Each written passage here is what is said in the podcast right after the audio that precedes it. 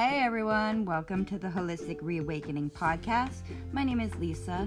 This podcast is being designed to help you learn a little more about wellness and incorporating healthy habits into your life so that you too can live a happy and healthy lifestyle, regardless of your financial situation or how old you are or how busy you think you are.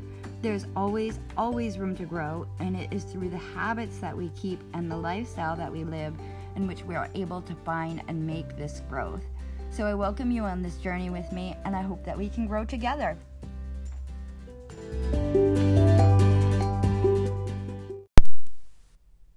Hello, my friends. Thank you for joining me again today. Today, our topic of discussion is self awareness. Um, so, what is self awareness? Self awareness is defined as conscious knowledge of one's own character, feelings, motives, and desires. The truth is, is like a lot of us think that we're pretty self aware, but we're not really as self aware as we think we are. Um, your level of internal self awareness is determined by how clearly you view and you know and you understand who it is that you are. So, this is involves like your personality, your drivers, your values and your passions, your habits and behaviors, your thoughts, your emotions, your needs and attentions, as well as your strengths and your weaknesses. And then your level of external self awareness is based on your understanding of how other people view you based on the aforementioned attributes. So uh, you can have a high internal self awareness and a low external self awareness, or you could have a low internal self awareness and a high external self awareness, or you could be both um, high in both internal and external self awareness, or you could be low in both internal and external self awareness. Our self awareness it requires like engaging and participating like in self evaluation reflecting on the way that we act and think and feel and even the way we speak. By becoming more self aware, uh, we are able to build better relationships, have more effective communication, we can improve our moods and think more clearly, have better self control, and it can help us to make just better choices and decisions all the way around. So, how does one go about developing a stronger sense of self awareness? Well, there are several ways that you can begin to cultivate self awareness. So, it's important not to get caught up in reflecting on yourself if like particularly your thoughts and your behaviors and your weaknesses are going to be used against you as like a form of self defeat. So this is like just simply a tool that can help you be able to better understand and accept where it is that you are currently and then it can help you work towards becoming somebody who better aligns with your beliefs and your values. So, first, like a lot of times we might find ourselves asking, why it is that we act or why it is that we feel a certain way or maybe why we can't be more like somebody else who we admire. But asking why it can sometimes invite unproductive negative thoughts or it can even cause us just to think that that's just how we are that we're not able to change that aspect of ourselves. And like furthermore asking why it doesn't enable us to really consider the validity of the answer that we conclude on. So it can actually make our thoughts kind of like conform to what we believe is true even if there is evidence that suggests differently. So instead of asking why the question we want to instead ask is what? So, for example, instead of asking why it is that you feel so stressed all the time, you could ask what is causing you to feel stressed? Like, what situations or environments are you in when you feel stressed? What could you do to limit your stress in those situations or environments? Like, you're not always going to be able to control or change the situation or the environment itself, but you can, in fact, change your perspective and how you react or how you respond to it. Or, for another example, like instead of asking, why can't I just be more like Sarah?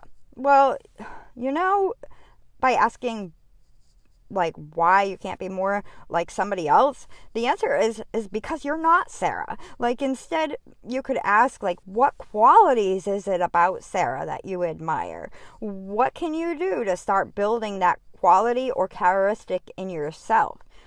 The bottom line is is like asking what allows you to be more open to new information and it can help you learn to better align yourself with who you want to become so, a second way in which we can cultivate a better sense of self awareness is by practicing proactive mindfulness. So, mindfulness itself is like um, a state of active, open attention to the present. It's not dwelling on the past or anticipating the future. It is like simply observing your thoughts and your feelings with acceptance and awareness and without any judgment. But to be proactive in our mindfulness, we must also consider how we need to be present in the moment in order to create the person who we desire to be going forward into the future. So, like before you show, like when you show up at your home after work, like before you go into your house, consider how you want to show up when you get in your home. Like, do you want to go in expressing anger and frustration over getting stuck in traffic on the way home? Or do you want to go in choosing to be joyful that you've arrived home, um, that you have a home to go to, or a family inside that's looking forward to seeing you?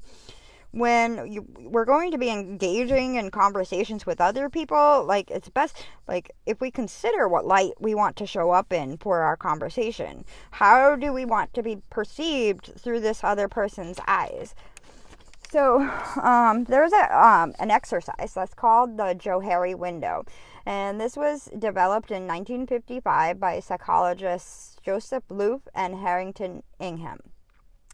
In the Johari window test, the person who's taking the test goes ahead and selects like five or six different words that they feel best describes who they are as a person. The person then has other people select five or six different words that they feel best describes the person that is taking the test. So in this um, Johari window test, you end up with like four separate quadrants, like you have in a window pane. And the upper left quadrant shows the description words that are known by both you and by also by um, others. So these are the qualities and attributes that are are seen by and acknowledged by both you and other people. In the upper right quadrant, you see the description words that are like your blind spot. So these are words that you don't necessarily see in yourself, but other people see and acknowledge in you. The third quadrant, the lower left one, is called the hidden area because these are things that are known by you, but they're not seen in you by others. Um, this area, it's referred to as like the facade area because these are often things that you might tend to keep hidden from others. They're not necessarily things that you hide necessarily from everyone, but like if like you go to work and people at work know you one way, but your very best friend might know that like like okay, so people at work like might know that you like to go play baseball. But um, your best friend might know that you like to go to church on the weekends, but people at work don't know that about you at all.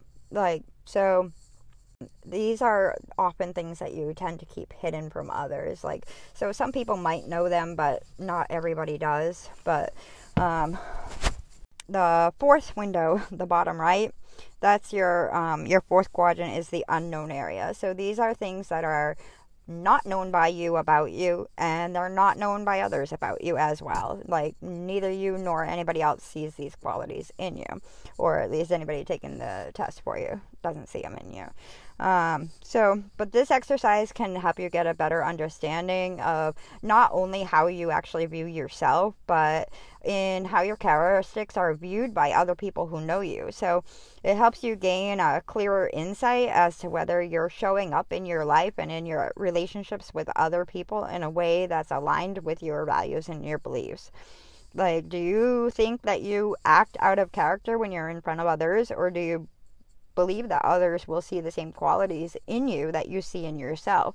Um, do you pretend to be somebody that you're not when you're in front of other people? I actually just did do this Johari window. I decided to like ask a variety of different people to respond um, to people who know me from like different situations in life. I asked some of my own blood family members, and I asked some of my fiance Carlos's family. Um, I asked some of my past coworkers and some of my friends that I've made in various places and stages in my life. So it was really interesting to see how other people's choices matched up with what I believe to be true about myself. Um, there were a few different word selections on my Johari window that had surprised me a little bit, but I was pleased overall that like there wasn't necessarily really anything chosen that I wouldn't want to have seen as a quality in me. So that was good. But proceeding on, um, pay attention to what bothers you about other people because oftentimes the things that we're bothered by in others it's often a reflection of a quality that we dislike in ourselves. So, like, if you think that somebody is like always negative, are you always negative? You know, so like consider what it is about people that bothers you, um, and whether this is something that is also found in yourself or not. Um, and it doesn't mean that it can't be changed because we can change, we can grow, we can change. Um, journaling it can help help you to better understand yourself and to be able to work through different areas that you might be struggling with in your life. Um, and last but not least, um, engaging in personal development can help you to learn how to grow and change and things, see things from a different perspective um, and recognize qualities in yourself that are not serving you in the manner that you want to show up in your life. So um, that's really all I have for you guys today on self awareness. I hope that you got some kind of value out of this message today. Um, if you are interested in taking the Johari window test, um, you can go like into Google search and type in Johari window um, test. It's J O H A R I. And um, just you know ask people who you know and trust and um, you know a variety of different people will give you a, a better understanding on if you're wearing a mask in front of other people or if like everybody is seeing the authentic you. Um, and you know just use it for awareness not as a self-destruction um, because you know that's the whole point of all of this is to learn how to grow and change um, transform whatever word you want to use to um, be able to stop acting in ways that don't align with who you authentically are and want to become in life. Um, you know and being our true selves we're all here for a purpose and um, we're not meant to stay the same. We're meant to learn and grow and change as we learn. So um, I'll see you guys all back here next week. God bless.